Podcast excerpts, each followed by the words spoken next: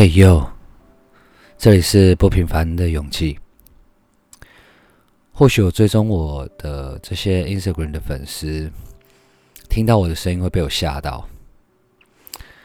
嗯，其实 也蛮多粉丝已经知道我的事情了啦，然后也会私底下找我聊这些事情。嗯，没错，我是一名跨性别者。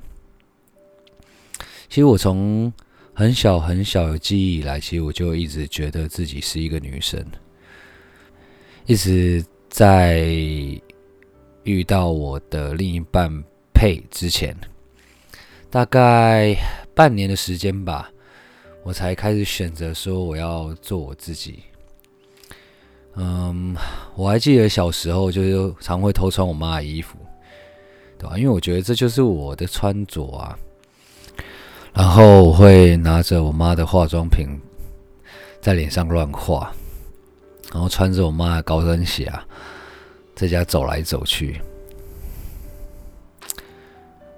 然后有一次就是我妈教我站着上厕所，那时候其实我印象中就是过了一段时间之后，我自己心里想着就是，哎，不对啊，我应该要跟妈妈一样这样坐着上厕所吧。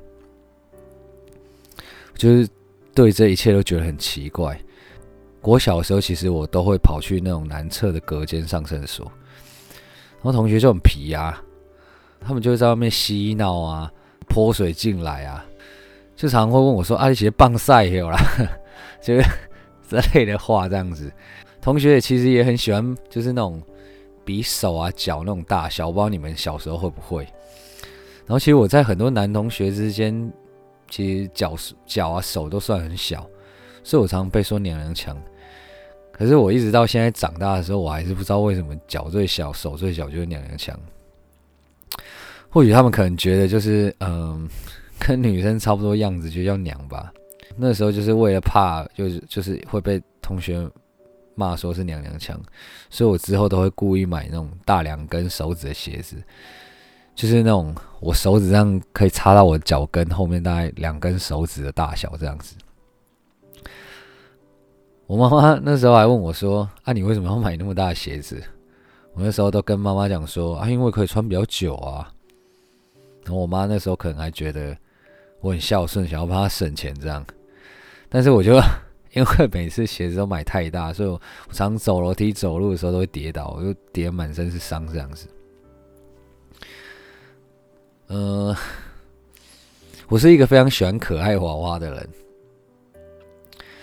但是因为就是也会很害怕被别人当成很很怪啊，就被人家当怪人这样，所以我都会强迫自己去喜欢一些嗯比较男生的东西，例如说像小汽车啊，或像什么小时候很喜欢看的什么金刚啊什么的，然后又或者是大家就是很喜欢骑脚踏车出去出出去。飙车之类的，然后还记得小时候就是大家都会去打电动啊，然后玩四驱车，所以那时候我就跟大家一起去。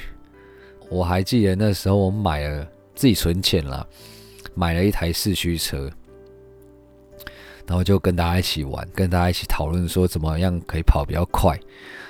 然后我自己去就是去研究那个齿轮啊，然后研究那个。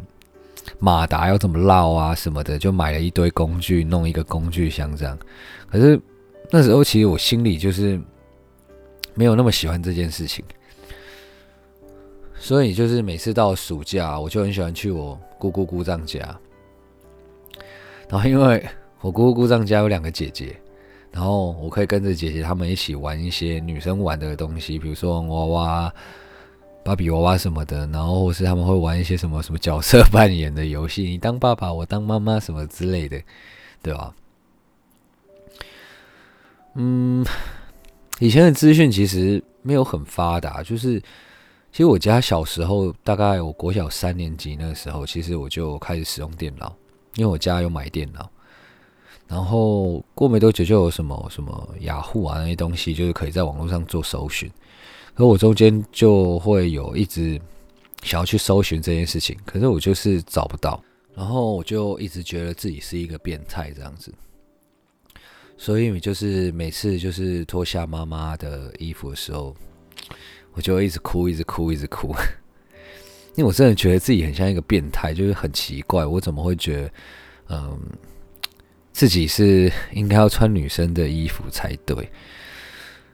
所以我就每次都告诉自己说，我下次不能再这样，我下次不能再这样。然后我那时候天真的真的认为，觉得自己可以戒掉这件事情，就是它好像是一件不好的事情，对，所以我一直觉得自己可以戒掉。可我觉得没办法戒掉，我也不知道为什么。然后到了我国中的时候吧，我记得那个时候我印象很深刻，就是有一天我就是下课在家里偷穿妈妈的衣服啊、化妆啊什么的，然后我爸爸突然回来，然后看到我在他们的房间偷偷换妈妈的衣服这样子。那个时候其实我觉得有点尴尬，所以我就赶快去把妈妈衣服换下来。被抓到之后，其实之后我就再也不敢就是偷穿妈妈的衣服跟鞋子，然后我也不敢再拿妈妈化妆品化妆。我就这样子一直压抑着自己，这样，然后一直到好几年前吧，对吧？因为工作关系，就是会接触到一些网络红人。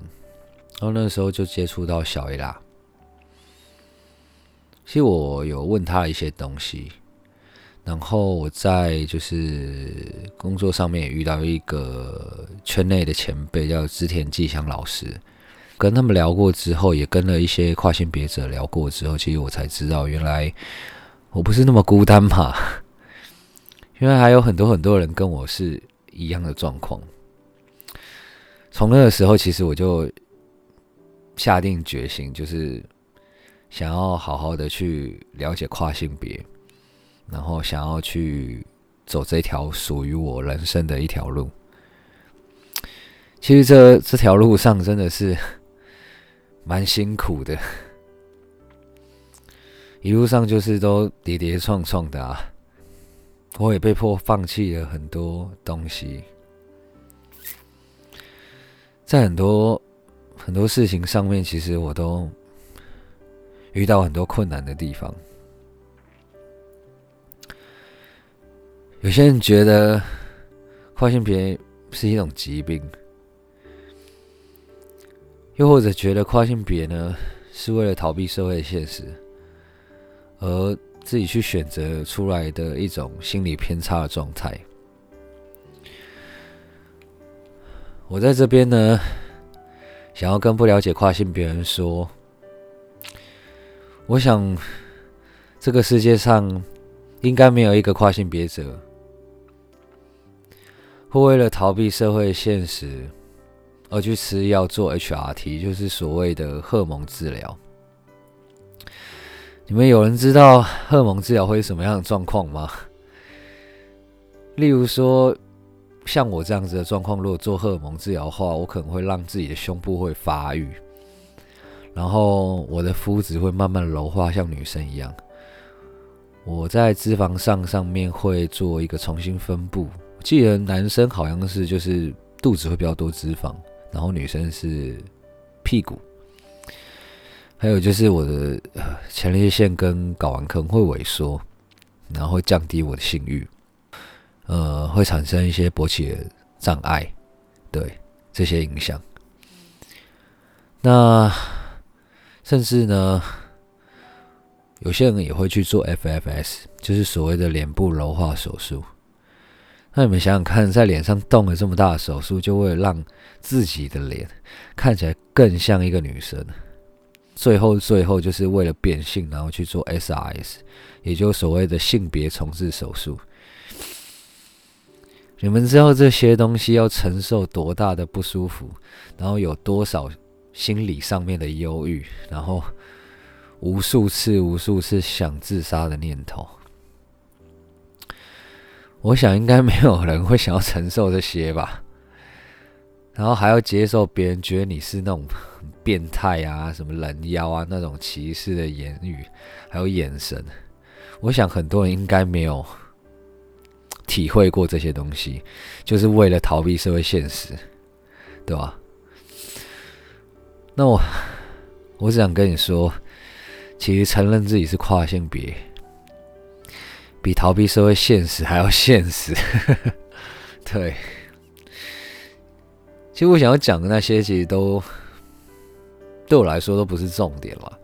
我想说，就是这一切的一切，其实如果当初没有配在背后这样支持我，其实我想我在现在可能没有办法在这边跟大家说说话了。那这个其实也是我想要跟大家分享不平凡勇气的初衷跟想法。其实，在这个之前啊，有很多粉丝其实曾经在网络上看过我的小故事。那个故事其实我只是写一些我过去的一些经历的一些大纲。其实我之后还会想要把它写得更完整一点，因为过去在写那个故事的时候，然后跟就是网络上有去分享一些我的东西的时候，其实曾经被人家抨击过。但是我觉得无所谓，其实不了解你的人。我觉得也不用去跟他生气啊，对吧？那其实，在这些粉丝看完之后，其实我收到蛮多粉丝的一些回馈，他们跟我讲说，就是呃，透过我的故事，给他们了很多力量，然后在一些生活上、工作上、感情上，他们对人生有一些不一样的看法。那我自己是觉得，嗯，不管在生活、工作上。又或者是亲情、友情，或者是爱情，在这些选择里面，每个人都有着一份不平凡的勇气。所以呢，未来呢，在这里，我想邀请很多很多带着不平凡勇气的人，还有之后我也会在这边就是分享，呃，工作上啊、生活上以及跟配的一些点点滴滴。想要跟在远方听着不平凡勇气的你，分享每一个不一样的勇气。也希望呢，你们都能在这个 podcast 里面找到属于自己的初衷跟力量。每天都告诉我自己，我可以做得到的。继续带着不平凡的勇气向前迈进。我是悠悠。我们下次见喽，拜拜。